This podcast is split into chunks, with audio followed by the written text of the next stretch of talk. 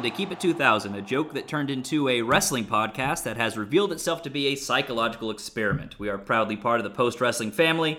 I am Brian Mann, and joining me is my tele- and joining me is my fellow test subject Nate Milton. Uh, Nate, I know it's not quite your birthday, but I got to tell you, I have a very special tape here I'd like to play for everybody.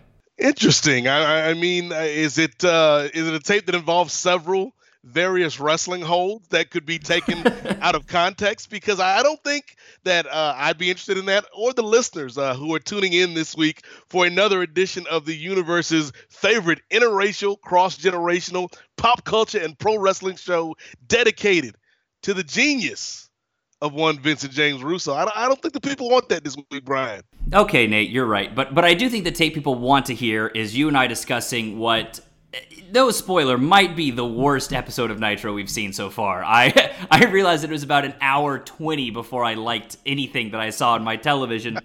before we get to that, let's go ahead and introduce this week's guest test subject. Uh, you've seen his work on WWE.com. Zach Linder is here with us. This is a beautiful apartment in in Williamsburg, Brooklyn, or I guess it's technically Greenpoint because we're north of the BQE. Am I The giving? zip code literally starts right at my street. so I don't know if I'm giving away too much top secret information, but the moment I walked into this apartment, I have not been able to stop complimenting Brian on his interior decorator choices. I, I appreciate that. My biggest choice was taking down almost all of my wrestling shit uh, last year. There's like a stack of framed wrestling drawings in my uh, in my office that uh, will not live out here, but will be in the office. I have I have two kind of wrestling areas in my Yes. apartment. One I have a wall, so I have this desk, and above my desk I have some framed wrestling things from throughout my life, and then um, I have the Intercontinental title, an actual Intercontinental title that was.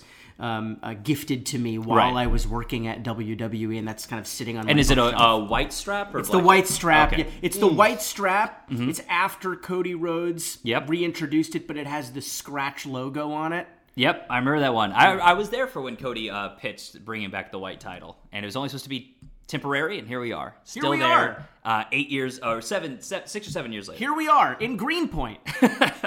Uh, but uh, Zach, first of all, I gotta I gotta ask you to get people up to date. What were your I guess what a is your history with wrestling? Uh, I know you're more of a you know WWF guy. You're you're, you're coming uh, to us from the Northern Territories.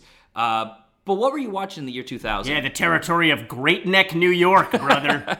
Home of the Persians and the Hasids, and they're, they're pushing the Ashkenazis out, brother. They're running ice cold. Um, I uh, my the first pay per view I ever saw was Royal Rumble 1992. Okay. Um, which is I think widely considered one of the greatest pay per views of all time, and I was lucky to have that as my first one. My buddy, uh, when I was uh, eight years old, Evan Rabinowitz. Uh, was watching wrestling, and Evan invited me over to, to watch Royal Rumble 92, and I thought this is amazing. Uh, Evan's dad then took a few of us to a house show at the Nassau Coliseum. I didn't know it was a house show at the time, but I remember seeing Ultimate Warrior. Yeah. I remember seeing Money Inc. versus the Natural Disasters. I'm sorry. And I remember watch. I, I kind of fell out. I wasn't really watching that year. Yeah. But then I remember being really excited for Royal Rumble 93 and the debut of Raw that same month. Right. And then being really into WrestleMania 9. Mm-hmm. And then after WrestleMania 9, kind of dropping off after the, the King of the first King of the Ring pay per view. Okay. Right. And I stopped watching for several years. Mm-hmm. And then I remember being a teenager. Right. And seeing a pay per view commercial for In Your House Rock Bottom. Uh huh. Yeah. And I thought it was, I was like, who are these guys? Where's Mr. Perfect? You know? And um, where's Kamala? And um, uh, I, uh, I, I, I kind of dove back in and I became obsessed with like really much more of a fan at that. You know, that was obviously the height of wrestling.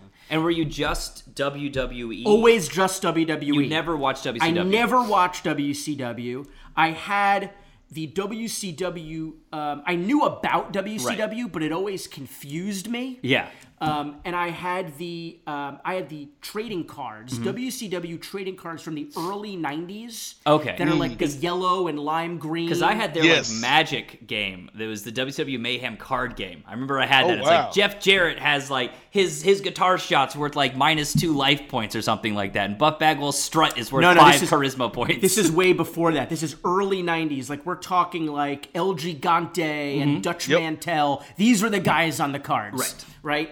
And uh, yeah, Nate knows what I'm talking about. And uh, Yeah, I mean, got- every time I got a pack, I was hoping I would get a Sting or or even a Barry Windham, but it, it was always Missy Hyatt, and I was just like, another Missy Hyatt. Hey, she does well in the Beckett guide, brother. Um, so well, I was gonna ask, was this the first episode of Nitro that you ever? no, no, no, no. I. I had I had seen Nitro before. Okay. but but wait, hold on. Let me let me finish my story, Brian. um, so I don't remember the first time we met. However, I do remember this, and I don't know if you remember this. Okay. But I remember seeing you at a Ring of Honor show. Okay. In the lobby of the Manhattan Center. Back when I would go to those. And I, I think it might have been the show where I- I- If it was at Manhattan, I believe that was the one where they did like the New Japan show for Yes. the first time, and there was like uh, uh, Steen and, and, and Nakamura was on that show. Right, that's yeah. the that's the exact match I was going to bring up, and I, this was right after uh, a piece that I had done for WWE.com Mm-hmm. called it was it was called the Ring of Honor Influence. Right, I remember that came out. and I had interviewed all these guys for it, and then there was a whole falling out where Triple H got mad about it, and we Right. Mm-hmm. changed its name to the Indie Influence. But Joe Koff, Yep. who runs Ring of Honor. Uh, e- emailed, I believe he emailed me, and we struck up kind of a, a bit of a friendship. Right. And he, he was very thankful for me for writing that piece, and he invited me and a couple of other editors come from to the- WWE to come to the show. And that show was maybe the drunkest I've ever been in my life. I was pretty gone that night too. I was so drunk. Yeah. Me and David Shoemaker talk about it Yes. all the time, actually. Yep. We talk about that night all the time. And regardless, I remember seeing you in the lobby Yeah. and giving you chops. Do you remember this? Chops Yeah, like Ric Flair woo chops. on my chest. on your chest. I was so drunk. Maybe I, I was pretty drunk too. So yeah. Well, there we go. uh, it's all coming back to me now. Um, I guess uh, Nate, did you have any questions for Zach? I know we went on for a little bit. Nate, we don't I have mean, time. I- We're moving on. Were these chops at uh, the Ring of Honor show? Were they uh, shirtless or did you have a shirt on? yeah, yeah. I demanded Brian take his shirt off to give him drunken chops. Hey, you're that guy from Twitter. Take your shirt off for me. Um, now we've got we've Put got it on the uh, glass. So we know where Zach was at in the year 2000. Before we get into this Nitro, let's take a pause and take a look at where the music charts were the night of this Nitro. There's a new number one, Nate, uh, the day of this Nitro, and it is, are you ready for it? Bent by Matchbox 20. Look, brother, it wasn't the too cool theme song. I wasn't listening to it. How in the hell did Matchbox 20 have a number one song four years after their debut slash peak? I mean, I, I think this was uh, this album, Mad Season, was a big hit, or at least it, we've talked about this several times, Nate. This was a different time period where the industry could just force something into being a number one song because of radio plays. Oh, Wait a minute, wait a Oh, minute, what? Brian. Wait a minute, wait a minute. Time out. I figured out how this is number one because Uh. it ties back to one of the earlier themes of this podcast when we first began. Yep. He got the Carlos Santana rub. Oh, that's right. He was coming off of Smooth, so people wanted to hear uh, what was next for Rob Thomas. Oh, that's the Yes. Yeah, that's the guy. guy. Is he third eye blind? yes, he's Okay. all of them. Got it. He's Oasis. He's, He's not Oasis. I know Oasis. You can't love. All right. he's Savage Garden. Oh, He's uh, he's all of it. okay. Oh, what were you saying, Nate? Sorry. Uh, they, they were like really hot in like 96, 97 because they were uh, big when I was starting college. You know, uh, what was it? Uh, they did Superman, right? Or Kryptonite. No, that's that's three doors That's Three down. Doors this Down. is Matchbox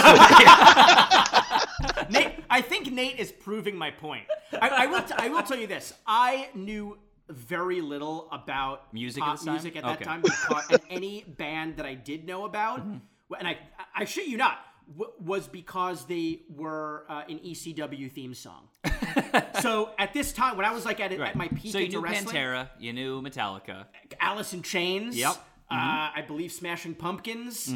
Uh, but yeah, so I, I was really, really into ECW. Right. ECW was my jam. As much as I liked WWF at the time, Right. I was going to the Elks Lodge on Queens Boulevard Yeah.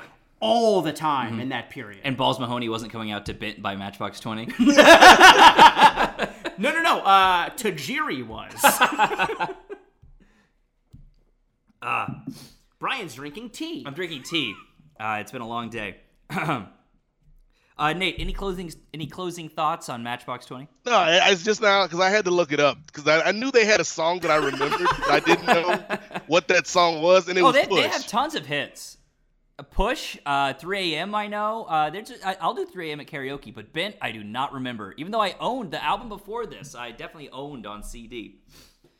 Well, now that I've made that confession, we've waited long enough. Let's get into this week's Nitro. No. Wait, but before we start talking about the Yes. episode, so I remember being aware of Nitro in this Mm-hmm. time period and it being a mess. Yes. You messaged me earlier today Yes. saying this is I'm sorry you watched this because this is maybe the worst episode we've ever watched. I would say so far this is the worst one that comes to my mind. So I am shocked because and I deliberately did not respond to you because I wanted to respond on the podcast. Okay. it was not nearly as now I, I want to preface by saying Yes. this is a bad wrestling show Yes. but it was not nearly As bad. as bad as other clips and shows Mm-hmm. of nitro that i have seen since then and as bad as i remember it being it there were very definitive segments there were Right. Mm-hmm. clearly defined storylines on this episode i know we're going to get into all of it Right. but it was not the mess of vince russo winning the world title and and and like We still, even- Nate and I still definitely have that to look forward to. and, and it's not even like it doesn't even feel like a messy show. Mm-hmm. Like it doesn't like randomly go from segment to segment where I've Right. seen Nitro episodes. This, this had a d- definite flow to it. It had a flow. Uh, Sorry, I'll let you. I'll it was let a flow of shit, but um. the show begins with U.S. champion, nay Canadian champion, Lance Storm walking to the ring. Storm asks the crowd to ro- Storm asks the crowd to rise for the Canadian national anthem. The music plays and a Canadian flag is lowered, but the crowd boos him. Storm is upset at the lack of respect and says that the crowd should see him as a role model since America has no heroes. On commentary, Scott Hudson takes offense and says, What about Tiger Woods? What about Lance Armstrong? This quote did not age well in the year 2018. Storm then offers an open challenge, which is answered by Big Vito. Vito calls Storm a Canadian piece of shit, and Storm makes the match title versus title. Vito accepts, and Storm attacks him. Vito comes back with a pair of clotheslines, then goes outside to grab a baseball bat and a traffic cone. He places the cone on Storm's crotch and takes a swing. His trademark, his his trademark spot now. I think this is three weeks in a row. Vito goes outside, gets a. Ta- Vito goes outside to get a table from under the ring, but he can't find it, so he gives up and comes back inside. Vito hits an impaler DDT, but only gets a two. Vito attempts a German suplex, but Storm counters and locks him in the Canadian Maple Leaf for the win, making him a double champion. Um, I think the best I can say here is that Vito didn't entirely embarrass himself here. He, he kept up pretty well.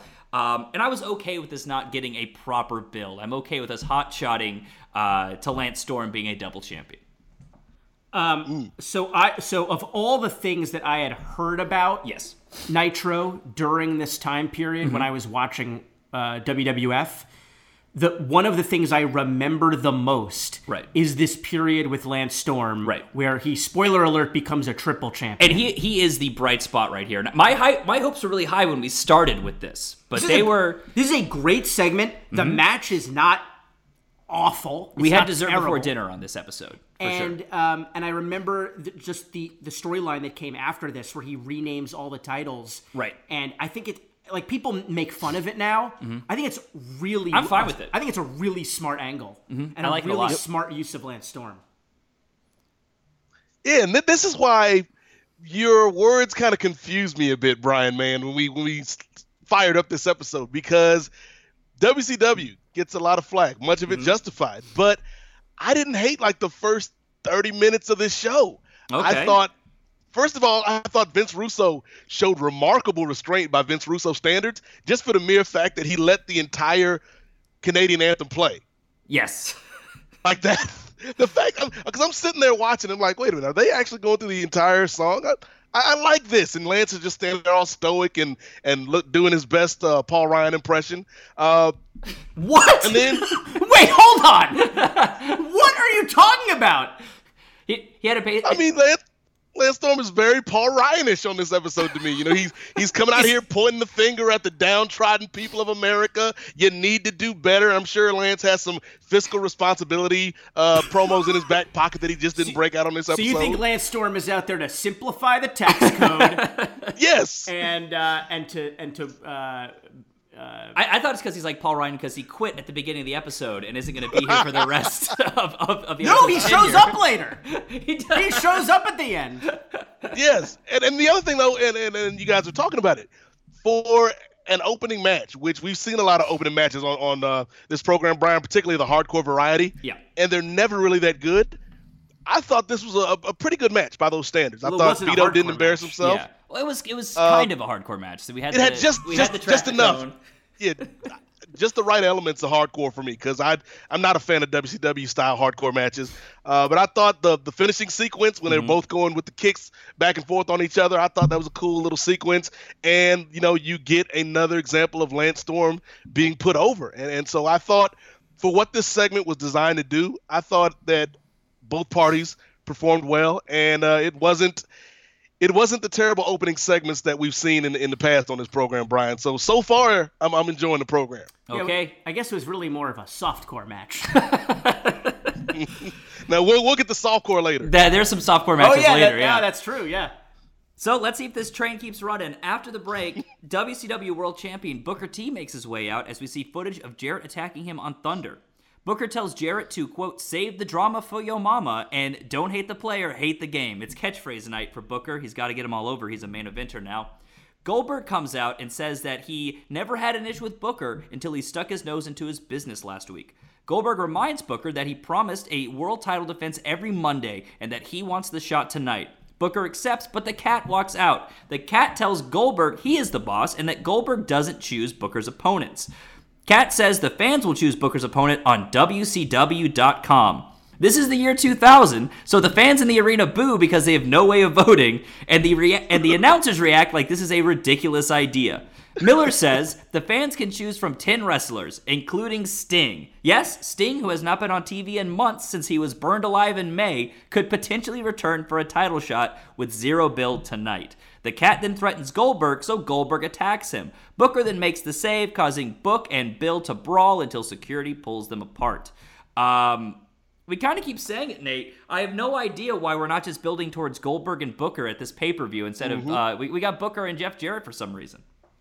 Yeah, and again, Booker, you know, he's not The Rock, even though they, they they want him to fit that mold. You know, he's not Ric Flair, he's not Stone Cold, but his promo style to me it comes across as very earnest. He's Yes. he's more in that DDT vein of, of a of a babyface promo, mm-hmm. where this is a guy DDP? that's worked from the Yeah, DDP. with the it's kind of like you know DDP had that whole aesthetic of I'm a guy that worked hard to get where I'm at, and I'm not this polished promo, but I'm telling you from my heart. And I felt that's kind of the connection Booker had with the crowd, uh, and so I, I enjoyed that. The heel question mark Goldberg uh, part in the middle still doesn't quite jive, particularly when Ernest Miller comes in, because then we've got the cat who's a face who's playing heel versus Goldberg who's really a face but he's playing heel. It it just didn't quite mesh for me. Uh, but I thought the pull apart was was impressive, and yes, this is the the, the WCW.com stuff was very convoluted, but uh, I, I think Booker and Goldberg to me came across looking like yeah, this is what we should be building to. This is what we should be ostensibly getting people to pay for because that's the idea of a pay per view at the end of the day. Um, but yeah, they, they had to get the uh, get the website over. Yep. I I think the the fact that they did this despite how it turned out later, Yeah. yeah. it is really smart of them to Mm-hmm. be doing this dot com stuff in in 2000. Yeah. Mm-hmm. I mean, this is really ahead of its time. We were we were testing out that stuff when I was at WWE.com. And this is four years before Cyber Sunday, which was the first time WWE really got into that water. it's it's really really groundbreaking. Mm-hmm. And and despite it kind of shitting the bed, I can curse on this thing, right? Yes. Thank fuck. Uh, uh, despite the whole thing kind of shitting the bed later in the show, Yeah. the idea of it is great. It's a quality idea. I have two questions though regarding Yes. this. Number one, um, why is the cat the commissioner? Like, how did he become the commissioner? And why was he not a full time wrestler at this time? Well, he was kind of the lackey, so to say, of Bischoff and Russo, and then Bischoff and Russo just took themselves off TV abruptly one week, and so Cat just kind of became the commissioner. Okay. Um, second, how did Goldberg turn heel? Uh, he turned heel by siding with Russo and Bischoff. And then it didn't really click, so last week he turned babyface by asking a crew member how his day was. That was literally the entire babyface turn, was him just not being a dick to one coworker. All right, well, that's something. Um, one more question. Yes. Why was Sting off TV? Is there a legitimate reason, or do they just keep him off TV to build anticipation for Sting? Uh, Vampiro burned him alive. well, I know that kayfabe, right? Yes. But like, but was he? I don't think he had any. He didn't have an injury. He, wasn't filming anything. time with the family. I it might have just been some time off, but he literally had just come back from time off shooting a movie two months before that. What movie was he in? Uh, what was the name of it? Uh, Nate, it was a TNT original with Daisy Fuentes. All right, never mind. Yes, never mind. the great, Move on. the great original classic Shutter Speed, starring Shutter Speed, Sting yes. and MTV uh, fave Daisy Fuentes. I prefer her as America's Funniest Home Videos. Daisy Fuentes, thank you very much.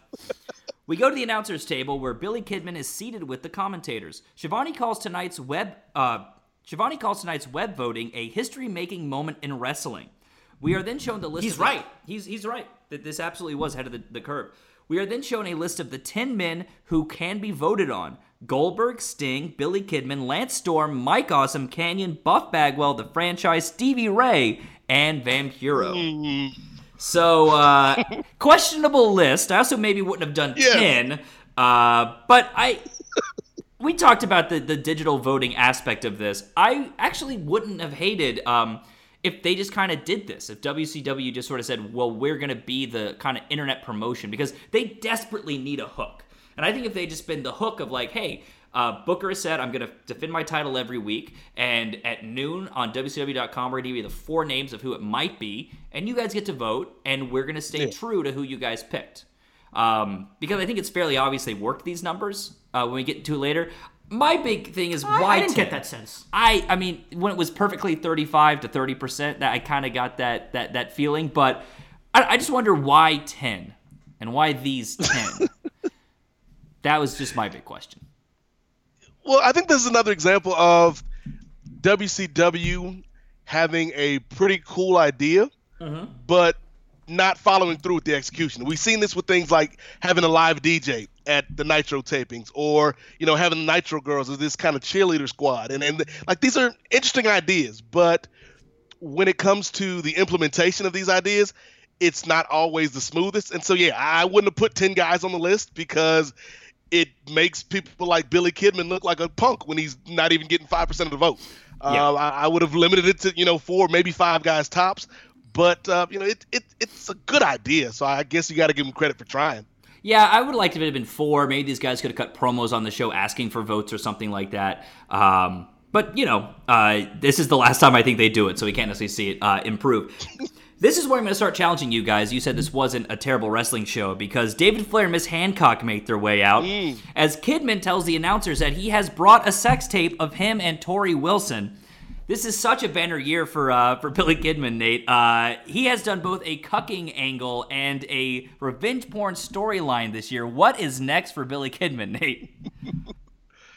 Oh, man, maybe we can rekindle that great Hogan feud from a few months earlier. Maybe we can get that on the on the on the uh, in the pipeline. I forgot about that. That was much earlier than this. This was right before this. Is yeah. Hogan at this point He is gone totally company gone. for good? This is Did right does after he Bash ever- of the Beach. He is, and he doesn't come back after never that. Never comes back. Yeah, Wow, I didn't realize that was the. I remember the Bash at the Beach. I didn't remember that he never comes. back. never comes back. They never even mention him because he's suing them by this point. Oh wow. Uh, Hancock. Harry. Hancock and Flair are in matching business attire. They will be in a mixed tag match tonight against Lieutenant Loco and Major Guns. The announcers, uh, the match starts, but all the announcers want to talk about is Billy's sex tape. Scott Hudson changes the topic long enough to tell us that Guns and Hancock will face each other in a rip the camouflage off in the mud match at the pay per view. In the ring, Loco chops That's Flair. In the ring, Loco chops Flair as Gunn chases Hancock around the ring. The finish come when Flair holds Guns for a cross body, but ha- but Guns moves out of the way, so Hancock hits Flair by mistake. Hancock and Flair then argue, which allows Guns to roll up Hancock for the win. After the match, Flair holds Guns so Hancock can rip off her shirt. Guns is embarrassed and covers up, forgetting that she usually rips her own shirt off every week. Chavo then attacks Flair from behind and clotheslines him out of the ring. I'm gonna lay this one at your guys' feet so you can defend this one. Uh, Nate, you said you liked the first 30 minutes of this show, and I think we're at minute 12 right now. I mean, when, when you're up here on the satellite of hate, Brian, man, space and time, it's a nebulous, uh, abstract thing. So what might be 12 minutes for you feels like an hour for me. So I'm not, I'm not even counting this part. Uh, but but uh, to be fair to this match, though, I will defend two points. Number one, the match name for the upcoming pay per view Yes. is an ROTC match, rip off the camouflage. So that's Yes. credit to whoever came up with that little wordplay. But didn't Uh, Booker but- and, and and and Shawn Stasiak just have an ROTC match, or is that a boot camp match? They had a boot camp. Match, Okay, sorry. Different part of the facility. Was there ever a honor dishonorably discharged match? Uh, I think that would come uh, in March of the next year. Oh, okay, right, right. Shane McMahon had that match. Uh, but but the second point, Brian, man, and you mentioned it, is the uh, the, the sartorial choice of one David Flair, kind of being a, a pioneer of wrestling in the in the business attire. Yes. And in my head canon, like uh, a young Loki was sitting there somewhere watching this and like, that, that's a good look, brother. Well, he was just taking his dad's gimmick because his dad hasn't worn wrestling attire for like six No, months he at the beginning of the year. Uh, Zach, what were your thoughts watching this at home? So, y- yeah, I mean, this isn't great television, right? Yeah. We're not watching a Better Call Saul here, right? but at the same time, th- segments like this to me were not why WCW failed. Okay. And not why people make fun of WCW. This wasn't um, this kind of like nonsensical, um, you know, ruining the integrity of their titles. Um, Well, Chavo was the cruiserweight champion at this point. This is what he's being. yeah, but it's it's but at this but it didn't matter, right? This was as look, I'm not saying it's right, especially in 2018, but this was your classic wrestling show TNA segment. Right. Right? And every wrestling show had at least one at the time. It was fine. Yeah. It's entertaining. Um, it was eye candy for the men. Um, and But I guess the thing was with WCW was before Russo comes in, they didn't do stuff like this. This wasn't a part of WCW shows. They didn't do the TNA segment. That wasn't anything they really wanted. And it's interesting because that's um, not entirely true because they they had you know ma- they do like Man's- spring break and things like They that. They had Gorgeous George, Macho Man's person, and um, but that started happening. they had the two- Nitro Girls. They had, and that's the thing. The Nitro Girls were the kind of the extent. Like they had cheerleaders, so they still had it as a part of the show, but they didn't have women ripping each other's clothes off. They didn't do cat fight segments. They didn't necessarily have things like that. I'm I'm not I'm not against having a segment like this on Mm-hmm. a show like this in the year 2000. I Okay. think it's like I and I and I, and honestly, you know, WWF had begun to succeed with segments like that, Mm-hmm. Right.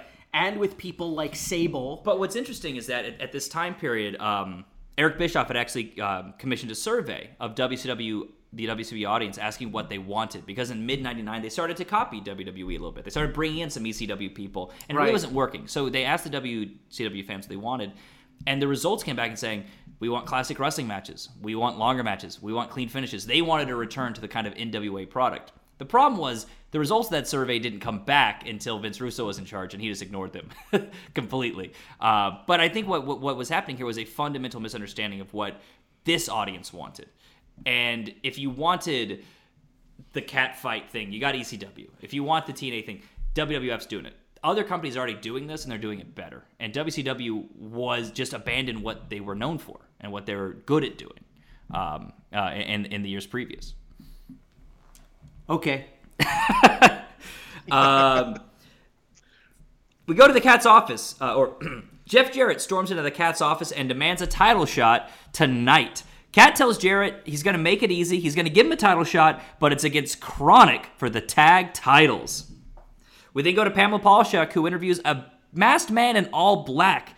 The man begins talking, and it actually is Stephen Bort- Borden's voice. So we're. Uh, hmm. the man starts to talk, and we actually do hear Steve Borden's voice. Maybe he was there, maybe he wasn't, I cannot tell. But we are teasing that he is fully covered in burns. He promises that he will not only win the title, but he will reveal his face, despite what the WCW commission wants. Um, so Nate, here we go. Second week in a row, Boogeyman, Oogie Boogie, uh, uh, a burn victim uh, might reveal his face on television. Yeah, and for me, I was trying to tell was this actual Sting or were, were they at this point of the show were they piping in, you know, uh, uh, playing a voiceover? The words Uh, but really, also- the, the the words in the mouth really s- synced up. But uh, that man who's in the arena was easily seventy pounds lighter than Sting. Yeah. Well, the other thing was Sting saying, uh, you know, I've, I'm gonna stick it to the to the corporate people in the back. Like that. That's not a Sting thing to say. No. Like, did did the did the burns also affect his personality? Like that. That was my biggest issue with this particular interview segment. Like was it didn't really feel true to the character's thing. Elsewhere, Mike Tenay interviews Goldberg. Goldberg calls the fan voting a damn good thing because they're guaranteed to pick him, and if they don't, he'll kick the ass of whoever gets picked. So wait, he was he had he was a baby face again because he was nice to a coworker last week. Yes, but it's weird in this show. Like it's literally, it's like they flipped a coin before every Goldberg segment because sometimes he's a babyface, Yep. sometimes he's a heel. he's he was running total heel. You thought so? Oh yeah, in Okay. this show, I was like, oh, he's a he. He must have turned heel at some point because Right. on this show he's a heel. I don't remember that, and I certainly didn't know what you just told me uh, earlier about last week. So to me, it's very clear that Goldberg is, Is still a playing heel. Okay, because Yeah, and there's still like so there's, there's there's like a smattering of fans in the audience that still have like their Goldberg heel signs. Exactly. So it, I don't even think they know. We go to KroniK's locker room where Brian Adams exits and tells Brian Clark that it's match time. We then go inside the locker room, though, to reveal that Brian Clark has been laid out by a guitar shot. Jeff Jarrett then walks out into the arena, and the announcers wonder how he made it out so fast, presumably, uh, how he made it out so fast after presumably attacking Clark. They tease that maybe someone else did it. This goes nowhere. I think it's just a production fuck up that they played the pre tape too late in the show. KroniK's KroniK's music plays and Adams walks out looking for his partner. On commentary, Tony informs us that WCW.com has crashed, so you know, good good news there. Our match starts. Not so- built on a good CMS. this isn't a, this isn't a Drupal situation. Our match starts, so it's That's a a Drupal joke. I, I, I, don't- have as much dot .com experience. Um, our match starts, so it's a singles match for the tag titles. Adams hits a tilt-a-whirl. Adams hits a tilt-a-whirl backbreaker for a two. Jarrett comes off the ropes and counters a sidewalk slam with a DDT for a two of his own. Adam hits a Cobra Clutch, followed with a big boot and a leg drop for a two. Madden throws in the comment, that move never wins, confirming that Hulk Hogan is gone for good from this company. Brian Clark then comes down with a busted gu- Brian Clark then comes down with a busted guitar and jabs Jarrett in the throat with it. KroniK takes Jarrett to the floor and attempts a high times onto the announcer's table. The ref tries to block the move, so KroniK instead puts the ref through the table as Jarrett flees to the crowd. Uh, this segment really made no sense. Um, I don't see how this was supposed to build anyone involved in it. But I think the most confusing part was the fact that it went six minutes. This was so fucking long. No, Brian, man. I, I will tell you the most confusing part, and uh, I think I might have to throw a flag on this play Okay. because you just uh, laid out for the listeners a segment in which we saw which one was it, Clark or Adams, that Clark was laid out. got laid out. Okay, so Adams is at their locker room saying, "Hey, buddy, it's time to get ready." Then the next time we see Adams, he's looking around, coming out to the ring, like, "Where's my partner?" So you're telling me at no time, Brian Adams, did you think, huh? Maybe you know, maybe he had his headphones on, or maybe you know Yeah. he was in the bathroom, You in should- the locker room. You, You, didn't go in the back and check. position together. Yeah. Yeah, like, like it, that, that part is to me in a match of things that I had to stretch my disbelief to to uh, accept. That to me was the most unacceptable because uh, you know these guys are supposed to be brothers, and, and you don't do your brother like that. Uh, Zach, what do you think of this? Uh, this? Um, I don't hate it as much as you guys do. Yeah. Uh, I think that uh, there needed to be a payoff for who Jeff Jarrett's partner is going to be. Uh, the fact that they didn't pay that off kind of Mm-hmm. Yeah, they just forced it into a handicap situation. I don't mind Jeff Jarrett wrestling Brian Adams though. I, I don't. I don't mind it. Like those Yeah. those two guys, like are, are veteran guys. I'm fine with Mm-hmm. them wrestling. I'm fine with them doing an angle with Brian Clark where Jarrett Right. lays him out beforehand. I never would have even thought what the announcers say at the start of how did he get out here so fast? we don't know the we don't know the, the layout of the, the, schematic of the backstage area of like how close the KroniK locker room is to Gorilla. Like Right. you have no idea. Like Just run with it. if they didn't we also, say we don't that, know how, how long ago Brian Clark got laid out. There could have been more than enough time for Jarrett to get out here. So, and I think this honestly is a good time to mention that I think by far the worst part of this show is the announcers. Yes, yeah. They are they have two volumes t- and two real tones. Mm-hmm. Yeah. Mm-hmm. Loud and louder. And that is and they are screaming the entire show. Mark Madden is awful. Yeah. Mm-hmm. He gets off one good line. Um, Scott Hudson is is the most nondescript announcer I think I've ever heard. You know, Yeah. I, I've ever heard. Um, I, I, there's nothing remarkable about him whatsoever. Sorry if you're listening, Scott. and um, and Schiavone is fine, and Yeah. Schiavone is like trying to make sense of things, but but he's just yelling all the time because Yeah. he's probably told, "I- I- "Just yell, Tony." My, my favorite line uh, in terms of Tony's direction is at one point he flat out says, "The truck's telling me to be serious, but we're talking about a sex tape." and that's that's that was probably a shoot too. So we then go back to the cat's office where Vampiro appears, uh, just sitting there in a chair, and he offers to take care of the great Muta. Miller agrees and says that he'll be the special referee for the match. Back to Pamela Paulshock, who asks Terry about the sex tape Kidman claims to have, but Shane Douglas grabs the mic and interrogates Torrie himself. We check in on the WCW fan voting. Sting is leading with 35% to Brian, Goldberg's. Brian, man, thir- Brian, man. Yes. I love that uh, you just had a, a beautiful Freudian slip. What did I and say? I, I can't let it slide. Normally, I would have let it slide, but I can't let it slide. Uh, given our Hogan conversation from earlier, you just talked about Shane Douglas referencing Terry's sex tape. Oh. That's beautiful. Well, uh, let me say it again. Pamela asks Torrie about the sex tape Kidman claims to have, but Shane Douglas grabs the mic and interrogates Torrie himself. We check in with the WCW fan voting. Sting is leading with 35% to Goldberg's 30%. If you want to believe these figures were legit, I just thought the numbers were a little too uh, on the nose. They might have been massaged a little bit, but I don't think that they really changed them uh, too Yeah. heavily. I also I had to feel bad for uh, uh, was it Billy coming in with one percent down Give to the bottom? one percent of the vote. Yeah. That's like why? just- Why would you do that to that man? Just cap it at four main eventers. So referee uh, the cat runs down to the ring for Vampiro versus the Great Muta. The cat gets in Muta's face and Vampiro attacks Miller from behind. The cat then gets up and takes out ICP and Vampiro.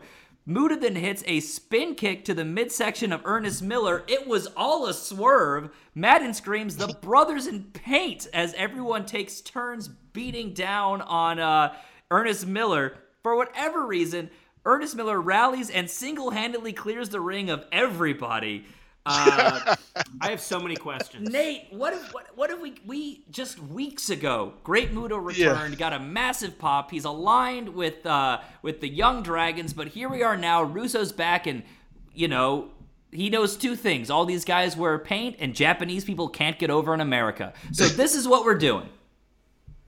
Uh, the only thing, Brian, man, that I enjoyed about this segment was the spot where Ernest Miller channels Jim Kelly from Enter the Dragon and suddenly has the strength to beat up four dudes at the same time. But everything else, like they the, the way they treated Muta, the face heel dynamic in in this segment, uh, the the inclusion of uh, your boy Dale Torborg, like none of this none of this made made sense to me Right. other than yeah we want to get these guys with face paint on the same side of the page and i think if that's what you wanted to do there were better ways to do it than this segment One second, Zach was yawning, which I think was uh, probably just his actual diagnosis of the segment. um, So Great Muta returned a few weeks ago Yes. before this. You just said that. When was the last time he was in WCW before that? Like the early 90s? oh, it, yeah, it had to have been a while. So, this, so he's like recently back. recently back, and Yeah. we were even saying like you. He, and he's had uh, the like the week before this, he had two matches, and he looked good in both of them. So you you could have. You're obviously not going to put the title on him. He's not probably going to be a main eventer for a long time. But doing a, a one month feud with him and Booker, you know, that could have been something. Absolutely. And Great Muta is, I think, widely considered one of, one of the greatest of all time. Yeah. Is in the list somewhere, right? Yeah. Um, what? Uh, so wait, what was going on with the ICP? Oh, they just returned last week out of nowhere. They were they- like the, the oddities were done, and they they hopped over to WCW, Yep. brother. You know, they're just leapfrogging between every promotion. They had been in WCW the year before, and now They were? Yes, yes. So they were in WCW and WWE in in 1999. Uh, I believe they were in WWE in '98, Oddities were definitely around in '99, I think. but I think they were only with them in the beginning in '99, and then they went to ECW. Then I would think they went to WCW, and now they're back because Well- they left WCW to start their own JCW. Yeah, Juggalo Championship Championship Wrestling. Wrestling. And when they debuted last week, they even plugged JC. The announcers plugged JCW, and that Vampiro was the champion uh, at the time. there were so many shitty wrestling companies in this period. There sure were. Uh, wait, just a There quick, still are. Just a quick tangent. Yes. What was worse? Yes. WCW in 2000 or XPW in 2000? Ooh. Uh, I don't. I'm not that familiar with X. I I because they got that MTV show two years later, right? No. I'm thinking. No, of, that was Wrestling Society X. Okay, that's what I'm thinking of. That's what I'm thinking. Of. XPW. XPW is like the West Coast ECW, right? Yeah. That's what they tried to make Mm-hmm. it, and it was run by a porn uh, mogul. Yep. Yes. Um, and uh, they famously, when ECW did their first big show in LA, Yeah. which was Heatwave 2000, they came and like tried to make a ruckus, and ECW like didn't even acknowledge them. And so they, instead, there was just a fight in the parking lot. This is like actually a really interesting thing Yeah. to go back and watch. Yeah, I, um, I don't think I watched any XPW from that time. I remember, I, like, I would I get the wrestling magazines. There'd be like maybe a page or two about him. They like they brought some porn star to do an angle. I remember XPW being a big thing when the magazine, the the Apter mags were Yep. relaunched with Wow mm. magazine. Mm-hmm. Do you Yes. remember this? I remember Wow magazine. with the gold embossed cover, and I was like, "Wow, this is a Yep. big budget magazine." This isn't inside wrestling. That's a phrase you don't hear anymore. A big budget magazine. Big budget magazine. Yeah. Now what we've got is TheRinger.com. that is the biggest. Hey, I do love. I do love Yeah. The Ringer. XPW got me though, Brian. Man, they they they got me hook, line, and sinker off of one of those uh, ads in Wow magazine because it was like Yeah. for the first their first big VHS tape, which which gives you a time frame on, on this production. Uh, it, and I think Shane Douglas and Sabu might have been involved with it because that, that, there had to be some type of hook to get me to spend money on this thing and order it through the mail. And so I got the, I think it was like the best of XPW, and uh, if that was the best, uh, you know, it, it's, it's not a surprise why they didn't catch hold like ECW did. Well, that's that's one for eBay.com. Well, listen, we uh, I know we don't want to talk about this Nitro, but we do have to get back on. on track. Okay, fine. So we go back to Pamela Paulshock once again. She is with Booker T, and she asks about his title defense and Goldberg's threat. Booker says tonight is about the fans and guarantees victory before trying out another catchphrase, "Booyah!" now come and get with ya. Uh, Nate, I don't think this one stuck around. I don't think this one got on a T-shirt. No, no, this this wasn't one of his more popular ones. But since we are talking about the champ real quick, I, I want to get Zach's thoughts on on this WCW 2000 version of Booker T. Uh, obviously, somebody that's recently had you know a long connection with the WWE. But going back and looking at Booker in this setting, uh, what, what did you think of him at the time, Zach? I think we can address it later when we talk about the Goldberg match, but um, obviously they're really trying to make him into a star. Yeah. and uh, he, he, they're definitely trying to spotlight him. Mm-hmm. No doubt about it. They're struggling to spotlight him. But I think that's that, that's less on him and more on the the Ab- company. yeah. Absolutely, but um, look, he doesn't wrestle a ton on this show. He, Yeah. get- he gets color for some reason on He this sure show. does. We'll talk about Yeah. it later. But um, I looked at while I was watching this episode, I I looked to because I knew in this period Mm-hmm. the title had lost a lot of integrity and had been really been hot potato. Yeah, they tried to rehab it with David Arquette, but that didn't uh, that didn't take. Well, I, I was like, oh, this must be one of like Booker's like two week title reigns or Mm-hmm. something when they just they couldn't keep the belt on anyone Yeah. for, for more than uh, a cup of coffee.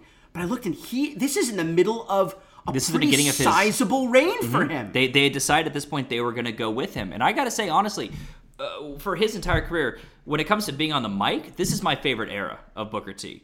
Um, he's not doing the, the bullshit comedy stuff. You know, this was pre weakest link uh, appearance where WWE just booked him to be a fucking idiot or the king or uh, you know you know staring at Well- Vince McMahon saying the N word. But- I prefer this serious straight face Booker T that we never got properly in. WWE. This is great. He did have uh, some good moments in WWE early Oh, no, he on. definitely had some good moments, in yeah. Mm-hmm. 01 and 2 Um, but I th- I think King Booker is tremendous. King Booker is really really Mm-hmm. good. Oh no, it's a good character, but I would say just in terms of the Booker T character, not King. If we're separating them as two different uh, kind of characters, Let's not. Uh, but I'm, I'm just gonna say for for push, pushing him as a serious character, WCW, I think in my in my mind, hands down, did a much better job uh, than WWE did. Okay. So Booker comes out for his title defense against an opponent of the fans' choosing, and that opponent is Sting. Yes, the burn victim Sting comes out fully covered, but Goldberg jumps it from behind. Booker charges the idol and battles with Goldberg. Booker tends to Sting as EMTs load him out on a stretcher. Uh, this may or may not have been Steve Borden. I'm going to say it wasn't. I hope they didn't fly Steve Borden uh, to Cleveland for this. Uh, Goldberg then grabs a mic and tells Booker that he's still the man until Booker beats him. Booker accepts Goldberg's, cha- Goldberg's challenge and the bell rings. So Sting was just a bullshit bait and switch there. Goldberg hits a press slam and Booker rolls out to the floor. Goldberg goes outside and rams Booker's shoulder first into the steps, then says "fuck you" to a fan at ringside. Booker is now just So so much for babyface so much for Goldberg. Babyface Goldberg. Wait, wait, can, can I interrupt you for a quick second? Yeah. There was cursing on this show. There sure was. In the first segment, we did not address it, but Canadian Vito, piece of shit? Yeah. Vito sa- says shit on this is TNT. It's like it's like 8:05 p.m. Well, I think a lot of these they were uh, they would have been censored live, but I think the WWE Network just plays them without the cuts. Um, if I had to guess, is what happens there. Oh, Uh, all right. so Booker is now uh, uh, when they go back to him, he's now bleeding. Uh, somehow he d- he did a blade while Booker while while Goldberg was saying "fuck you" to a fan. Goldberg then locks it locks in a cross arm breaker, but Booker reaches the ropes. Stevie Ray then comes to ringside and tosses in a towel. However, the ref doesn't see it. Goldberg just picks it up and wipes his armpits with it. The cat comes out and says that Goldberg gets the win. However, Booker keeps the title because he didn't quit or get pinned. Um, what was any of this? Why, did we do the fan voting if this was going to be the pay? If anything, if I was a fan who voted, I'd be more pissed off than anything else uh, by this. Um, and also, a, a, as confusing as it as it was, I would say this is probably the first watchable segment in a while. Uh, at this point in the show, I, I didn't think it was totally terrible. I just thought the the set dressing around it um, was very questionable. I think that uh, I'm fine with having Goldberg Yeah, um, knock out quote unquote Sting right for heat. yeah. I'm okay with it. I do think they needed to do a better job of if they're going to do this dot .com voting, mm-hmm. you need to pay that off for real and then find another mm-hmm. way to get Goldberg heat. Mm-hmm. But I, I don't I don't hate what they did. Yeah. But also, this being the first time, if they ever tried to go back to it, the fans said, "Fuck you!" Like you're not. No, Right. They they've they killed it the first night out. they've ruined the the integrity with them. I keep going back to that word as you noticed, but Mm-hmm. um, it's not terrible. It's not as bad as I think you're maybe making it out to be. I guess you did say it was one of the more watchable segments. Yeah. I I um, And, and if this had been the last we saw of either guy on the show, I think this would have been great. I think this would have been a great way to get heat on uh, on Goldberg and build up the feud between these two guys. yeah, and I'm, I'm even okay with the cat stopping the match. I think they didn't explain it properly. I think they could have Mm-hmm. Said Goldberg wins by knockout, but. Uh, you make it up as you go Yeah. along. Say in, in WCW titles cannot change due to like due to due to TKO or Mm-hmm. Yeah. something, you know, which is Or which I is would fine. fine if this just if the bell never rang and this was just these two guys fighting. Yeah, Because that's- this that's is not fine the official too. match. Booker uh, Cat comes out. This isn't a, a real match. This was not the match that was supposed to happen, and he maybe throws Goldberg out of the building. You know, same way to kind of check all the boxes, I guess. I guess the biggest thing for me is again, I hate to keep going back to it. Maybe this is my version of uh, integrity, you know, for Zach. Uh, but alignment is something Thanks, that, Nate. keeps giving. alignment keeps giving me trouble on this episode, man, Mm-hmm. because it's hard to feel what I'm. You know, it's hard to know what they want me to feel because things are so confusing right now. You know, you've got babyface question mark Goldberg doing very heelish actions.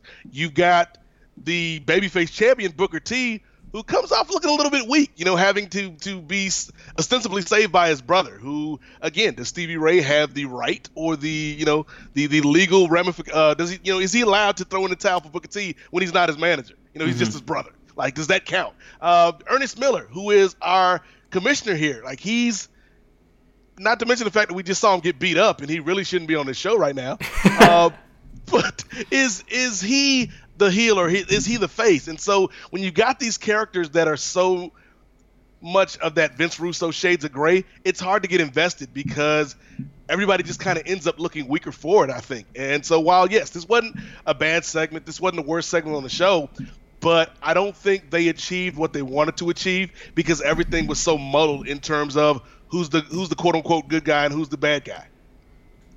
We go back to the cat's office where Booker tells the cat to restart the match with Goldberg. The chap the champ demands that he face Goldberg tonight and the cat agrees. By Russo terms, this is a slow build. We go back to the arena where Buff Bagwell comes out with his mother, Judy. Yes, Buff keeps bringing his mom to TV even though she gets attacked week after week. Kanyon's music plays, but he doesn't come out. Judy then curses out Kanyon and tells him to get his chicken shit ass out here. More of that cursing you were a fan of, Zach. I'm a big fan of cursing. Uh, nothing gets a babyface over more than watching his mother fight his battles for him. Buff says he wins by Wait, Nate, are you okay? you just have a just, stroke? What what just happened? I, I, I must have caught the vapors or something, but it's just the weird, weird. Why, why in the yes. year 2000 are we still dealing with Judy Bagwell on, on, on national TV. so, uh, Nate smells toast. Buff says he wins by countout and asks that his music plays. He and his mom then dance together as the cameraman puts his camera down in protest. Just kidding. Uh, the cameraman is revealed to be Kanyon in makeup. This advantage is worth noting as uh, This advantage is worth nothing as Buff quickly throws him out of the ring. Kanyon then sneaks up from behind and gives Buff the Kanyon cutter. Kanyon then stalks Judy to the back. Kanyon catches up with Judy, shoves her in the trunk of his car, and drives off. Booker then hops into uh, Buff then hops into his own car and gives chase. Um, Nate, how has Kanyon gone from the guy impersonating DDP to kidnapping people's mothers? I mean, to be fair, this segment did involve Kanyon in a disguise, so maybe his his power set has evolved from just being able to. he got one of those DDPs. WCW playing cards. Yeah, maybe he's like the master of disguise now, where he can just imitate anybody. But the other thing about this segment, yeah, he's Dana first of all, Carvey. he's Dana Carvey. He's, he's, he's trying to get into the Turtle Club. the other thing about this segment, though, guys, is one, like you mentioned, Brian, why should we feel sympathy for Buff or Judy when they keep putting themselves in this position? And number two, what what what about this made sense from a Kanyon standpoint? Like he had to spend all day getting made up to look like this cameraman, lost the match, which would presumably affect his pay cut from the show. Yeah. Uh, and then he attacks Buff. It's not really a successful attack, at least not at the beginning.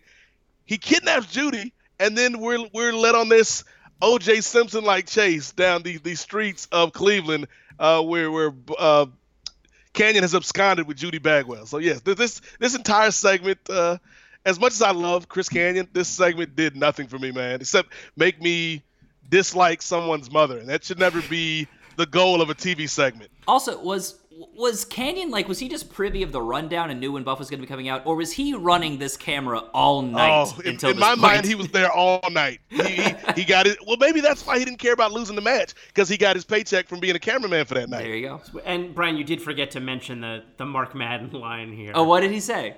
He said, Nate, do you remember exactly what he said? He's, I guess. I try, I try to block out the the words of the character of Mark Madden. No, he says something like, "Is is Kanyon getting paid so little that he has to have a job as a cameraman yes, too? Yes, yeah. Way, way to undercut your company.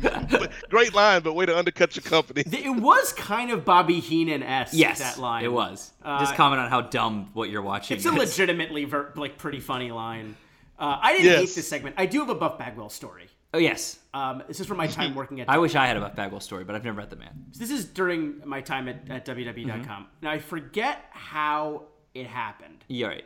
but I got Buff Bagwell's phone number. Okay. We were. Do you we still were- have it? Uh, I believe I do. Yeah. Okay, we'll talk about Uh, that after the show. um, we uh, we we wanted to do. We always had these ideas for like to do articles about really niche parts of wrestling and Yeah. to do like little mini oral histories about these um, really kind of uh, quirky parts of wrestling history. This is the, the article I think it is. I was, I was I really enjoyed this when it came out. Yeah. So this was an article called "The Most Awkward Match Ever," and it was the match when after WWE acquired WCW. I believe there were two instances of this. This is the first and most infamous one. Yeah. They turned Raw into WCW For the main event. For the main event, and they literally had announcers come out. They changed all. Did you talk to Scott Scott logos. Hudson for that? I, I remember messaging Scott Okay. Hudson on LinkedIn and not hearing back. Damn. This is these are the tools that we had at our disposal at WWE.com, Brian. Um, but uh, no, we we and it was a mat. It was uh, Booker T versus Buff, Bagwell. in Tacoma, Washington, uh, which is the crazy thing. Instead of waiting a week when they were going to be in Atlanta to Right. do the WCW match, which would make the most sense. and we talked about it in the story. And um, I interviewed Booker for it. I interviewed Jr. for it. Uh, I believe I interviewed Austin about. Yeah. this because Austin was involved. You talked to Arn because Arn was one of the guys on commentary. I don't remember. I think I did, but he like didn't want to talk about it. Arn was real, Gotcha. honestly, really difficult to deal with backstage. oh, really? He was always nice with me, but okay. Um, he, you know, he's just one of these tough guys. When he sees some nerdy Jew walking around getting quotes on a recorder, he's like, "What is this? Uh, where's where's Tully?" uh, but uh, uh, even though me and Arn kind of have a similar build, yes.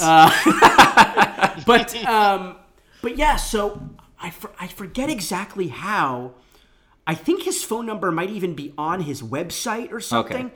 But or maybe I got the phone number a different way. I don't remember. And I called him, Mm-hmm. and he answered the phone really angrily. Hello, you know something like that. Yeah. And I don't remember verbatim what happened, but it was something like, "Hi, Mr. Bagwell. Mm-hmm. My name is Zach Linder. I'm a writer for WWE.com. Was wondering if you'd like to Yeah. have a call with us. We're doing this story about a match you had on Raw. Mm-hmm. Email me." Uh, oh, all right. Do you want me to? E- do you want to just like do the interview over email? Email me. oh, is this um? Uh, do, do I go to therealbuff.com? I think therealbuff.com. Email. I was like, right, is it is it buff at therealbuff.com? like therealbuff.com is a URL. It's not. It's not an, an email email address. address. And I remember him. I remember he said, "Son, you're running out of things to say," and then hung up on me. That's almost uh. word for word Yeah. what my conversation with him was like. and did you end up getting to talk to oh. him? I emailed him. Yes. As you requested. Turns out if you go to his website and click around enough, you do find an email address. Okay, but it's easier to find his personal phone number, which is what you call. So I guess I don't rem- I don't remember all the Yeah. details. And I emailed him, and he he wrote back. I think like with a, like a one or two word response, like "What it." Yeah. you know, something like that. Yeah. Like, like, this is not helpful. And I remember I emailed him back, like trying to explain, and I never heard I get- heard back Yeah. again. And so he was not involved in the piece. So I think That's we weird actually, because, we uh, didn't we didn't normally have something like this, but I Yeah. think we did did have in this piece. Buff Bagwell declined to comment for this story. And we didn't often put something like that, but I believe I, I believe it's still online. If listeners want to look Yeah. at, I mean, you can Google the, the most awkward match ever, WWE.com, something like that. Mm-hmm. That's so weird because um, uh, our buddies uh, John Pollock and uh, Wai Ting, they um, when they reviewed that that Nitro, he actually just came on their podcast and did like a 15 minute conversation about it and how he thought it was like this big conspiracy to bomb it from the beginning because he was like, why didn't they just wait a week when they're in Atlanta? That would make the most sense. And he thought they purposely sent him out there to to die and to kill WCW on purpose was like his whole idea behind why it went down that way. yeah, I mean, I've heard that um, dealing with Buff Bagwell is really hit or miss. There's a reason his career went the way it did. Yeah, and and, and honestly, if you read that story on .com, I, I believe Jr. and Booker talk about it, Yeah. and uh, I think we we cut out a lot of the more controversial things they said, but Mm-hmm. uh, there's innuendo in there that implies why he was not successful in WWE. Yeah. Um, but uh, you know, I'm I'm, I'm, you know, I'm kind of buddies with Colt Cabana, and I remember telling Colt about this at the time, Mm-hmm. Uh, and saying, "Hey, I had this really bad experience with Buff Bagwell," Yeah. and Colt had nothing but nice things to say about. Oh, Buff had a great uh, interview with him on his on his show. Well, I remember they had a really great match. Mm-hmm. Um, you know, there, it was a good attraction match. Yeah. At uh, I, I guess it was Pro Wrestling Syndicate back then in, in New Jersey. Mm-hmm. Right. And um, and, I- and I knew that that Colt had a good. I think I knew that Colt had a good relationship with him. So I asked him, you know, hey, why do you think Buff did this? And he's like, I don't know, dude. Like, Yeah. I think, I think with Buff, it's like hit or miss. If you if you like Get him at the wrong time, yeah. If you if you just woke up from a nap, like you know, like Yeah. maybe he's, he's just going to be mean to you, you know. Uh, But you'd think that if I like, just love that. if I'm WWE sorry, I is just love that Buff's best promo was uh, coming up against the uh, WWE.com guy. I, I'm going to use that line in, in, in my everyday life. Son, Email me. You're running out of things to say. yeah, and it's so weird because like if you're Buff Bagwell, Yeah. and WWE is calling you, You WWE think- probably has not called him for In a quite while. Yes. some time. start Right. start that relationship off, off good. And if I'm calling him from a 203 area code, Mm-hmm. and Yep. I'm saying I'm identifying myself as from WWE, like. Like being mean is probably not the attitude that you Yeah. want to jump Well, off this is the probably in bat his gigolo days, right? Oh God. So I think he had moved on to uh, his second act in life. yeah. Well, there was an That's that's a probably why the long phone number was so prevalent. So back to this show and back to Pamela Paulshock, who is with Kidman, and he asks her, and she asks him about his match against the franchise at the pay per view. However, instead, Kidman just talks about the pornography that he hopes to show on national television. Shane Douglas then comes out with Torrie Wilson and cuts a cheap heat promo on Cleveland. The fat chick thriller Mike Awesome then comes out with an entourage of plus sized women who struggle to get in the ring. The match starts and Awesome works over Douglas in the corner, then clotheslines him over the top rope. Awesome then hits an impressive springboard splash from the top rope. Torrie hops on Awesome and as he tries to get in the ring. This allows Douglas to snap Awesome's neck on the top rope. Douglas gets a gourd buster and a rolling net snap. Awesome then comes back with a belly to belly suplex for a two. Awesome nails a standing spine buster, goes to the top, but Torrie grabs his leg. Douglas then wraps a chain around his fist and nails Awesome. Douglas sets up a superplex, but then Billy's sex tape begins playing on the big screen. Mm-hmm. This distraction allows Awesome to shove Douglas off and give him it hit hit him with just a dumbbell over the head. I don't know where this thing came from, but he came off the top rope carrying a dumbbell, hit Douglas with it, got the win. Kidman then hits the entryway with Torrie's thong, and she chases him. Lance Storm then tries to run in, but he gets awesome bombed instead. Um, grading on a curve. Um, I thought this was the, maybe uh, the first thing in a while that actually resembled a wrestling match, so I'll hold my tongue a little bit. I thought Franchise and Awesome actually had a pretty good um, chemistry here from their ECW days, and I don't know if they ever encountered each other You don't in think so? ECW.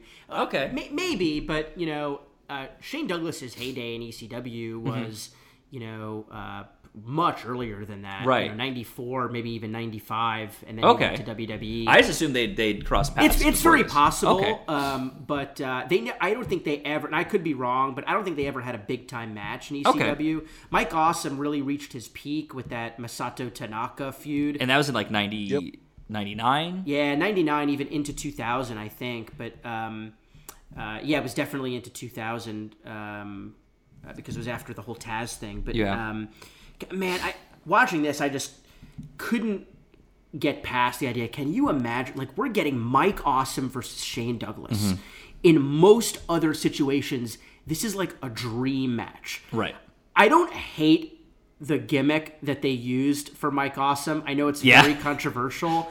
I think would say I, I think it's just because he was literally this this career killer. That was his moniker. Right. And then two weeks later, Brusso's back and he's Fat Chick Thriller, which is right, just and I, this is after the '70s thing, like too, that's right. You give that to Norman Smiley. You don't give that to Mike Awesome. right, and but right, the gimmick, like that gimmick has its place on a wrestling show Yeah. in 2000. I think. I think it's just unfortunate that Mike Awesome was saddled with it. Right. Mike Awesome was legitimately one of the most physically t- talented Oh yeah, guys. that springboard that he did over the top rope in this match was incredible. he he was incredible and he was one of the most exhilarating guys to see live in an Elks Lodge. Like absolutely unbelievable. Yeah. So I think it's unfortunate um, that we're getting Shane Douglas versus Mike Awesome, and it's and it's this, and it's built Yeah. around a Billy Kidman sex tape. But um, uh, I, I Take what you can get. What's that? Take what you can get. Yeah, yeah. Uh, but um, I, you know, it's not the disaster Mm-hmm. that you hear about with WCW so often. Right. And I think there were much much worse moments than this. Um, but uh, yeah, that's my take. Yeah, I I think when you talk about Mike Awesome, if we look at the fat chick thriller gimmick in a vacuum, Yeah. it's not the worst thing ever. It's not great, but it's it's certainly not the worst thing. But when you add that to that 70s guy, when you add that to being Kimberly Page's bodyguard that never says a word, it just shows you how much time they wasted on this dude. Because, like you said, man, he he can go in the ring. He was extremely over that first night when he debuted in WCW. But I feel like, and this is not a problem that's uh, specific to Awesome only. It's a lot of guys in this roster that, that are that are hungry and that are they're willing to go out there and work really hard. But the the creative behind them does not support that. And so while I enjoyed this match, I think you could make the argument that this is probably Douglas's best match we've seen in a long time on, Oh, on this program. Uh, Yeah, Shane Douglas it- is awesome. Shane Douglas is like Yeah, a and- legend in the business. He hasn't been very good this year. He's kind of been checked out. But here he was he was putting in work. Because He he's was a smart guy, yeah. and he probably noticed that this is a that the the company's in the toilet bowl, and he's Yeah. gonna phone it in every week. But the, with this one, I was like, yeah, it's cool. On the one hand, we get Mike Awesome, but then we have the the Billy Kidman of it all, uh, and so that's another guy on the show who I thought took up a lot of TV time. But ultimately, what did they do with Kidman? Exactly. Like, is he any better after this episode than he was when we started the show? No, he's literally at one percent. We have the mathematical proof of where he's at. Uh, outside, where, that's where fans think of him, and that's where his iPhone battery is. outside the production truck, Douglas beats up a video technician. Back in the arena, Kidman walks into the ring with his tape and Torrie's panties. Kidman says he's made enough copies for the entire crowd and everyone in the back. what is this, the Rosie O'Donnell show? he's gonna start throwing out koosh balls. He then cut. Also, also Billy Kidman, you know, somebody who has done plenty of video production in in their time. That's not cheap, man. Mass producing all those No, videotapes. no. That was all How did you do weekends. that? How did you do that? he had a tape trading site.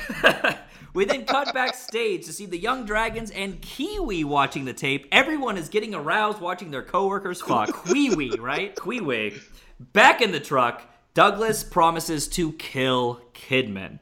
So this is the payoff. Um, this is our big story long, show long uh, angle. Boy, Russo knows how to. He knows how to write them, doesn't he? An admission of uh, premeditated homicide by Shane Douglas. And also, wouldn't Shane Douglas have a case? Uh, you know, we don't, you know, you don't want to drag this too much into the real world, but that's sexual harassment on, on the highest level that Billy Kidman has just committed here. Oh, so and- I, I think And revenge. Shane porn, I mean, Douglas would, are would all be wise to not try to kill this man, but take him to the courts and, and get that money. Agreed, agreed. So that's what we've spent multiple segments tonight was building up this sex tape. That's how it uh, was paid off. Keep that in mind when out of nowhere the caged heat WCW's Hell in a Cell ripoff is suddenly lowered around the ring. Is there a roof? There's a roof on There it. is yeah. right because they fight on the roof. Okay. Because we're about to have a four-way tag team match inside of this structure. Nope. I didn't forget to mention anything. I didn't skip over a segment. This is the first time on the entire show that this was mentioned. Tony explains that the object of the match is to escape the cage because whichever team is left in the cage will be eliminated from the four-way match for the tag titles at the pay-per-view. So you actually hmm. cannot win this match, but you can lose it. Russo's back, yeah, baby. th- this is this was very bad. This was awful. This was the worst thing on the show, and it lasted absolutely. 10 minutes. And I think by the booking of what happened after this, it clearly went on about twice as long as what it was supposed to do. Um, so our four teams in this match are Jindrak and O'Hare, the Filthy Animals, the Perfect Event, and the Misfits in Action. So we've got eight men in one cage, and it's impossible to follow. On commentary, Kanyon says there's so many green guys in the ring, it looks like an avocado farm. And all Who of, says that? Uh, Kanyon says that on commentary. Why is Kanyon on commentary? because he does that for every filthy animals match. He then also implied that Tigress fucks all of them, whatever they need, and Tigress is like, yeah, whatever. I'm here Why for does this. Kanyon do that for Filthy Animals matches? Is Kanyon Konnan. fil- oh, Konnan. Konnan. Did I say Kanyon? You said Kanyon. Well, let yes. Me, let me go back yeah, and say that Kanyon on the brain. On commentary, Konnan says there's so many green guys in the ring, it looks like an avocado farm. In all of this meaningless brawling, uh, the filthy animals throw Jindrak and O'Hare out of the cage, seemingly forgetting the point of the match. The perfect event are then the next team to escape. They simply walk out. Morris then goes to the top. Uh, goes Morris then goes to the top for a moonsault on Rey, but Juvi trips him, allowing Rey to give Morris the Bronco Buster. Perfect event then locked the cage door for zero fucking reason. Konnan just so happens to have some bolt cutters. Disco Inferno then appears on top of the cage and he opens a hole in the ceiling. Meanwhile, So what is Disco Inferno's? Disco is with the filthy animals right now Why? he just wanted to be with his friends. That's literally the exact line that he said. He said to the cat, I want to be with my friends, and they put him with the filthy animals. Meanwhile, Rey and Juvi set up a ladder in the ring as the announcers explain this is all Mexican strategy to keep the MIA out of the title match. Rey and Juvi then go to the top of the ladder and dive on MIA rather than escape from the cage. Konnan then cuts the lock on the door, so there's no reason to lock it in the first place. Morris climbs the roof and he starts to beat up Disco. Juvi and Lash stumble out of the door, and the announcers admit that they are completely lost. They don't know what the rules of this match are at this point. Disco and Morris continue to brawl on the roof as Juvi and Konnan set up a table on the outside. Lash nails Konnan and he sets up Juvi on the table. Morris signals for a dive off the roof of the cage, but who but Rey attacks him. Somehow Lash gets put through the table, but the camera missed it. So we now have Horace and Rey back or we, we now have Morris and Rey back in the ring. The commentary team has just given up any attempt to explain what is happening. Rey goes for a Frankensteiner, but Morris counters into a power bomb. Morris climbs out of the cage, eliminating the filthy animals from the pay-per-view. We then cut to the back less than three seconds after the bell rang. Um, this thing went almost 10 minutes. I couldn't follow a single second of it. Uh, I, I, I don't know what to say about this. Um, you couldn't have announced this at least once earlier in the night. Try to explain what it was. I mean, this was this was just insane. It was really bad. Yes, yes, it Uh, was. I have nothing else to say about this.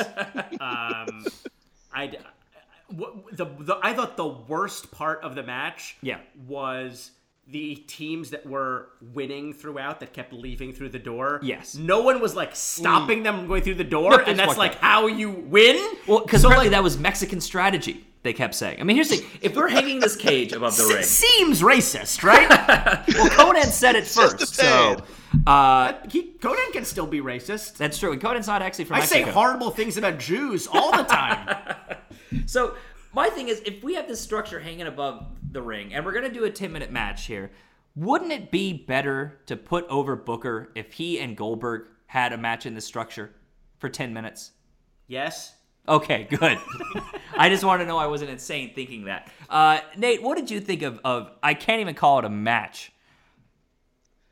I did not like this at all. And I understand when you're watching a pro wrestling show, you, you know, you kind of have to live in the world that the company creates. But within that world, you have to have some consistent logic. You know, I, I, as the listeners know, man, I, I, I'm big into the superhero stuff, all the CW shows, all the Marvel movies. But there's a consistent What logic else? in most of those. you know, there's a consistent logic in those shows. You know, when when when Black Panther uses vibranium, he doesn't also take the vibranium and turn it into a plane that can fly him out of nowhere with no explanation. And and so you know there has to be rules that that you follow within this world you create. And so to have a match where we've got these four teams and they're fighting inside of a steel cage for not the chance to win the not the chance to uh face the world champions, not the chance to you know get a title match at the, at the pay-per-view, but for the opportunity to be one of the three teams left in the running, Right. in the standings for an They're they're fighting to not be eliminated from a match that Yeah. they're already in. It, it's it's very backwards because at the end of all of this, we got to have a match with two teams, and so it feels like this should be the culmination of the path that whichever team you want to face uh, KroniK. This should be the culmination of that path that they fight for the mm-hmm. titles in a steel cage, not let's start our journey in the steel cage and work our way back from there. It, it, it yeah it was very confusing. Uh, I, you know, obviously I'm African American. I'm not uh, Hispanic. Hold on. And, and, so you know, maybe I just don't understand Mexican strategy. Maybe that's it's a cultural thing. There's, there's a cultural wall in between me and Mexico, and I just didn't get it. If I was going to make a comparison, by the way, Nate, I would say this is Age of Ultron because it's big budget, mm. wild disappointment.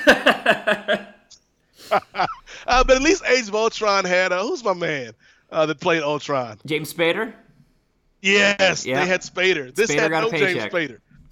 Uh, we then go backstage where Stevie I Ray. Love the episode of Marvel where George stretches out the neck hole on James Spader's sweater. we then go backstage where Stevie Ray gives Booker a prep. We then go backstage where Booker T gives Booker a pep talk we then abruptly cut to a replay of something we hadn't actually seen in the first place Goldberg throwing Stevie Ray through a glass window backstage. I, I think this confirms my theory that. Uh, that cage match just went on way too long, and they're going to jam pack the rest of the the rest of the show here. So Stevie is then shown being loaded into an ambulance. Main event time. Goldberg gets his extended entrance from the dressing room.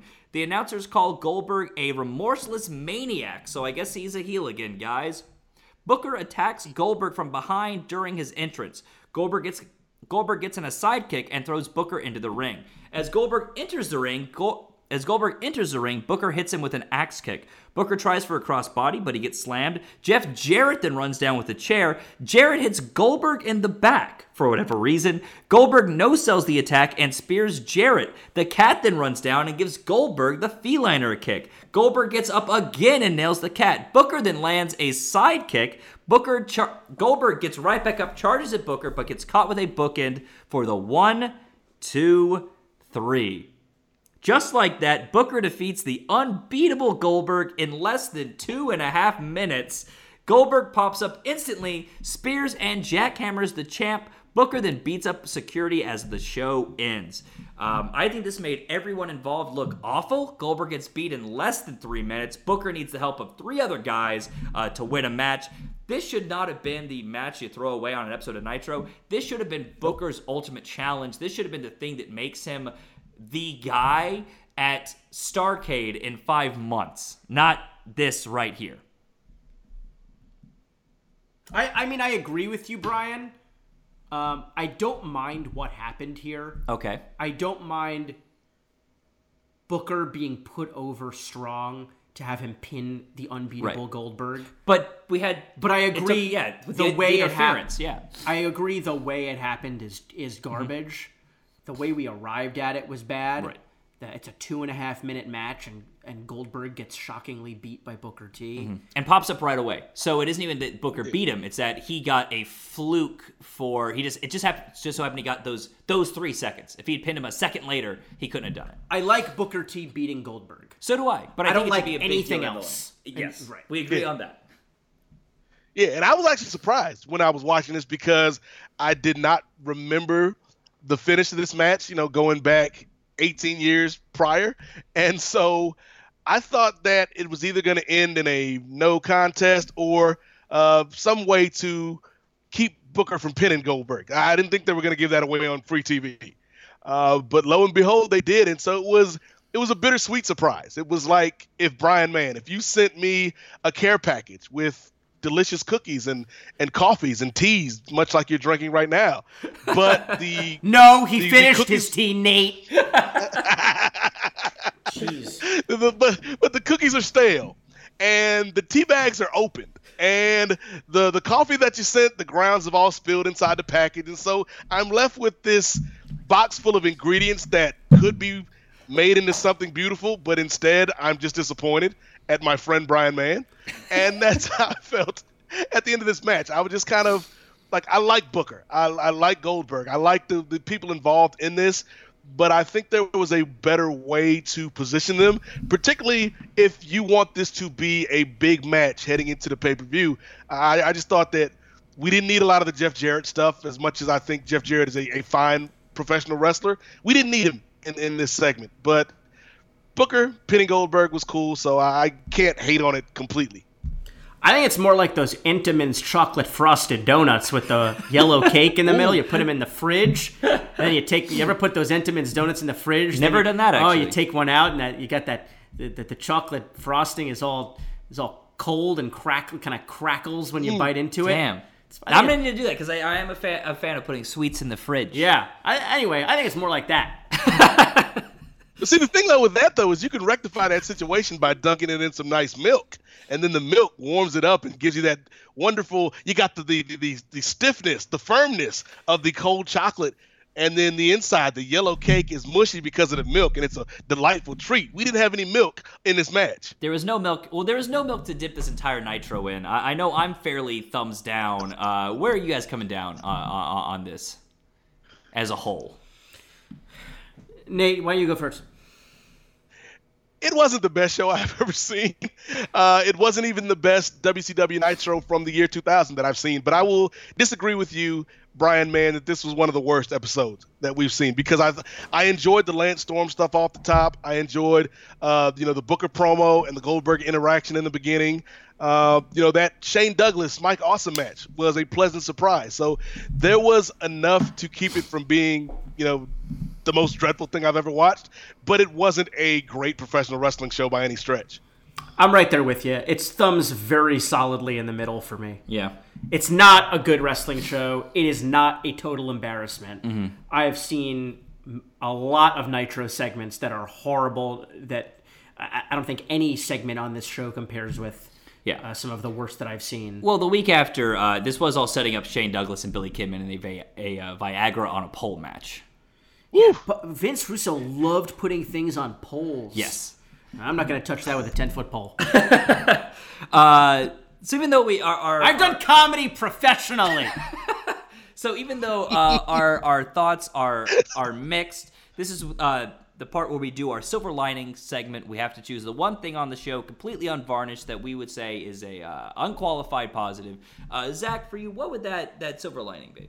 Oh, without a doubt, it's uh, the the beginnings of this Lance Storm storyline, Yeah. where he wins all three titles and put, and gives them Canadian names. Yeah. Um, and I think uh, secondary to that is uh, uh, the the the Mike the performances of Mike Awesome and Shane Douglas here. Um, I, you know, it's certainly not a, a five star classic, but um, I think it's it's glimmers of hope of what WCW Of what they has here and what they could have been, and what, know, the- had what, they been what they could have been. Yeah. Um, uh, and I think that really committing to them, really, uh, WCW committing to Booker T as the guy. Yeah. And committing to, at least in this episode, Goldberg as a, a heel Right. um, are are strong as well. Mm-hmm. So I think there's a lot positive here. Honestly, I think there's it's more than just a silver lining. There are there are some sunny days in this episode too. Yeah. Um, So I don't I. Uh, I, I don't think this is nearly as bad as what you messaged me before I came over Okay. to the podcast today. Okay. Yeah. What What do you think about that, Brian? Man? Yeah, you piece of shit. You, Yeah. Hey, hey, you, Buff you bro. Canadian piece of of shit. words. watch your watch your language. This isn't a nitro. How about you, Nate? Um, yeah, I, I will echo uh, Zach's sentiments on the uh, Lance Storm uh, segment of the show. I, I thought that that was pretty cool. Just the way that just the fact that they let the uh, national anthem play out, and uh, you know the match wasn't bad with him and Vito. Uh, the Booker stuff was good. Uh, I don't know what the hell was going on with your boy Buff and Judy and, and Kanyon. Uh, the Billy Kidman stuff made me sad, uh, but not as sad as seeing how far the Great Muta has fallen. Uh, but if I'm if I'm picking out the silver lining, the best thing from this episode, I think it might have to be that Shane Douglas Mike Awesome match because Okay. it's been a it's been a while since we've had a really good franchise match on this show, and I thought that you know if you just isolate that match and don't pay attention to the Kidman stuff and don't pay attention to the Fat Chick Thriller. It's a really good match between two really good professional wrestlers. So I, that, that was probably my favorite thing on the show. Okay.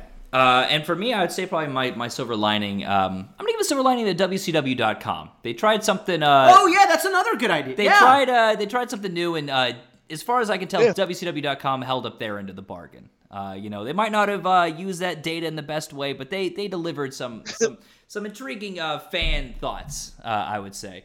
Uh, but that that is uh, you know uh, the show, and we want to thank you for completing another experiment with us. But before we head out, um, I see. So that, that Brian is- just threw up. I threw up. I cut it out. Um, so Zach, thank you uh, for for stopping by. If if the audience would like uh, more Zach in their life, where where can they find you? I tweet Yeah. uh, at Zach Linder, Z A C H L I N D E R. Same thing on Instagram. Uh, I, I do quite a bit of traveling Mm-hmm. Sure around uh, Europe, uh, and I post a lot of uh, travel photos on my Instagram and on my story. And I'm headed to And a lot of food as well. A lot of food. Yeah, not. I- I think that I get pigeonholed in that a little bit. I think it's not. I'm not as just a much food guy. I'm not just a food guy. Okay, it's also pictures of buildings. Um, but uh, but yeah, I uh, I'm headed to uh, to Europe uh, a week from tomorrow. Heading Okay. to to Denmark, Germany, and Austria. Oh, nice. So I should be posting some stuff on my story and on my Instagram uh, from those places as well. And, and on my Twitter, it's mostly just uh, sad tweets about the Mets uh, and sadder tweets about pro wrestling. And thank you for completing another experiment with us. Uh, if you haven't already, please rate and subscribe on iTunes and Stitcher. If you have feedback, send it over to keepit2000pod at gmail.com. Dot com. And if you want more of me, I'm at Brian Maxman all over the internet. Uh, and Nate, as always, I'm going to toss over to you. Give the people the good word to hold them over until our next trial. Yes, uh, I want to shout out the listeners for completing another uh, wonderful test with us. Uh, again, give another shout out to Brother Zach for enduring uh, this episode of WCW Nitro with us. And if you want to hear more from me, you can check me out on Twitter at in the number eight M O Z A I K at Nate Mosaic. But like you said, Brian, I like to wrap things up each and every week with some words of wisdom that ties back into what we've just experienced. And so I think I'm going to leave us with the wise words of Matchbox 20, or or is it Three Doors Down, or Semisonic, Candlebox? Uh, I think I think it's Matchbox 20 though, uh, because it is lyrics from the song Bent, and and I hope you apply this to your everyday lives and what we've just watched this week. This shouldn't be so complicated, Vince Russo. Just hold me, and then just hold me again. Can you help this product because it's bent? And I am so scared that you'll never get it put back together again.